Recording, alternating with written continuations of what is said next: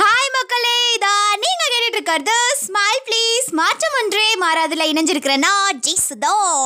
மறுபடியும் வந்து இந்த மாதிரி ஸ்மைல் ப்ளீஸ் அப்படின்லாம் சொல்லி ரொம்ப நாள் ஆச்சு. கொஞ்சம் ஃபோன் ரிப்பேர் ஆகிவிட்ட காரணத்தினால் டெய்லி வந்து போஸ்ட் பண்ண முடியாமல் போயிடுச்சு இந்த மாதிரி ஆடியோ பண்ண முடியாமல் போயிடுச்சு இனிமேல் வந்து வீக்லி ஒன்ஸ் ஆகுது நான் ஆடியோ பண்ணுவேன் அப்படின்னு சொல்லிட்டு இன்றைக்கும் வந்து ஒரு சூப்பரான ஒரு மோட்டிவேஷனல் ஸ்டோரி ஒரு ஃபன்னியாக அவங்களுக்காக நான் வந்து கொண்டு வந்திருக்கேன். என்ன அப்படின்னு பார்த்தீங்கன்னா நிறைய பேர் வந்து அவங்களுக்குன்னு ஒரு ட்ரீம்ஸ் இருக்கும் அவங்களுக்குன்னு ஒரு கோல்ஸ் இருக்கும் ஆனால் அதை அச்சீவ் பண்ண முடியாததுக்கு நிறைய சாக்கு சொல்லுவாங்க. எங்கப்பா எங்கப்பா டைம் இருக்குது இதுக்கு பார்க்குறதுக்கே டைம் சரியாக இருக்குது நிறைய ப்ராப்ளம்ஸ் வந்துடுது என்னுடைய லைஃப்பில் அதெல்லாம் ஃபேஸ் பண்ணுறதுக்கே எனக்கு டைம் சரியாக போயிடுது. நான் எங்கே போய் கோலை அச்சீவ் பண்ணுறது போ அப்படிங்கிற மாதிரி சாக்கு சொல்லிட்டே இருப்பாங்க. இந்த மாதிரி சாக்கு சொல்கிறவங்களுக்கு எல்லாத்துக்குமே டாக்டர் ஏபிஜே அப்துல் கலாம் அவர்கள் வந்து ஒரு சூப்பரான ஒரு ஸ்டோரி வந்து சொன்னாராம் அவர் என்ன பண்ணியிருக்காருன்னு பார்த்தீங்கன்னா ஒரு ஃபங்க்ஷன் ஒன்று அட்டன் பண்ண போயிருக்காரு. ஒரு ஸ்கூலுக்கு அப்போ வந்து அவர் வந்து பேசிகிட்டு இருந்திருக்காரு. அந்த ஸ்டேஜில் நின்றுட்டு ஸ்டேஜில் நின்றுட்டு பேசிகிட்டு இருக்கும்போது ஒரு பையன் இருந்துட்டு சடனாக எந்திரிச்சு கேட்டானா டாக்டர் அப்துல் கலாம் ஐயா எனக்கு ஒரே ஒரு டவுட்டு நீங்கள் வந்து என்னோட கோல்ஸை நோக்கி போ என்னோட ட்ரீம்ஸை நோக்கி போ அப்படின்னு நீங்கள் நிறைய சொல்கிறீங்கல்ல ஆனால் எங்கள் வீட்டில் எனக்கு நிறைய பிரச்சனைகள் இருக்குது எங்கள் வீட்டில் எனக்கு நிறைய பிரச்சனைகள் இருக்கிறதுனால என்னால் வந்து அதை நோக்கி போகவே முடியல. என்ன பண்ணுறதுனே தெரில. ஏதாவது ஒரு நல்ல கதையாக சொல்லி விடுங்களேன் அப்படின்னு சொல்லிட்டு அவன் வந்து கேட்டிருக்கான். உடனே அப்துல் கலாம் அவர்கள் என்ன சொல்லியிருக்காருன்னா அவனுக்கு வந்து எந்த ஒரு அட்வைஸுமே சொல்லாமல் ஒரு சின்னதாக ஒரு ஸ்டோரி ஒன்று சொன்னாராம். அந்த ஸ்டோரியை தான் நான் இந்த ஆடியோவில் உங்கள் கூட ஷேர் பண்ண போகிறேன் அது என்ன ஸ்டோரி அப்படின்னு பார்த்தீங்கன்னா ஒரு பெரிய காடு ஒன்று இருக்குது அந்த காட்டில் வந்து ஒரு பெரிய மரம் இருக்குது அந்த மரத்தில் வந்து நிறையா இதை பறவைகள் எல்லாமே வாழ்ந்துட்டு வருது. அப்போன்னு பார்த்து ஒரு நாள் என்னாச்சா பயங்கரமாக மழை பெய்ய ஆரம்பிச்சிருது. எல்லா பறவைகளும் வந்து தன்னுடைய கூட்டுக்கு திரும்பி போகலாம் அப்படின்னு சொல்லி யோசிச்சு தான் இன்னும் சில பறவைகள்லாம் இல்லை மழை வருது. அதனால் நம்ம என்ன பண்ணலாம்னா ஏதாவது ஒரு ஒதுக்குப்புறமான ஒரு இடத்துல போய் நம்ம வந்து ஒளிஞ்சிக்கலாம் அப்படின்னு ஒரு சில பறவைகள் சொல்லுது. ஒரு சில பறவைகள் பார்த்திங்கன்னா எப்படியாவது நம்ம அடிச்சு பிடிச்சி நம்மளுடைய வீட்டுக்கு போயிட்டோம் அப்படின்னா நம்ம இந்த மலையிலேருந்து தப்பிச்சுக்கலாம் அப்படின்னு ஒரு சில பறவைகள் சொல்லிட்டு இருக்கு.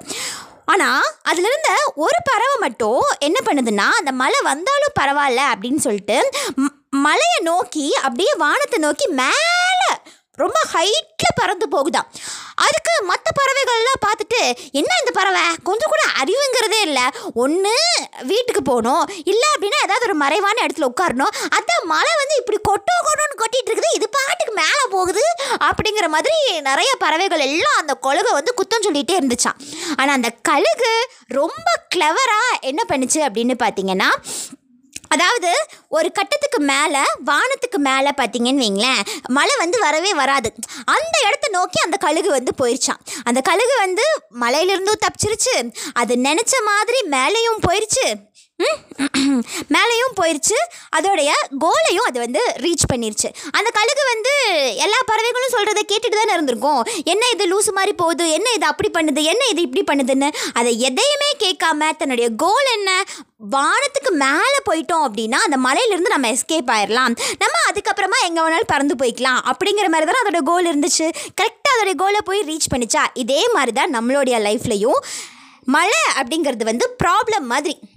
இந்த மழை வந்துருச்சு அப்படிங்கிறதுக்காக போய் ஒளிஞ்சுக்கிறதோ இல்லை போய் மறுபடியும் வீட்டுக்கே திரும்பி போகிறதோ அந்த மாதிரிலாம் நம்ம இருக்கவே கூடாது. நமக்கு ப்ராப்ளம் வரும்போது அதை எதிர்த்து போராடி அந்த கழுகு மாதிரி நம்ம வந்து அதை எதிர்த்து போராடி நமக்கான சேஃபான நிலமையில போய் நம்ம வந்து இருக்கணும் அப்படின்னு அப்துல் கலாம் அவர்கள் வந்து ரொம்ப சூப்பராக இந்த குட்டி ஸ்டோரியை சொல்லி முடிச்சிருக்காங்க.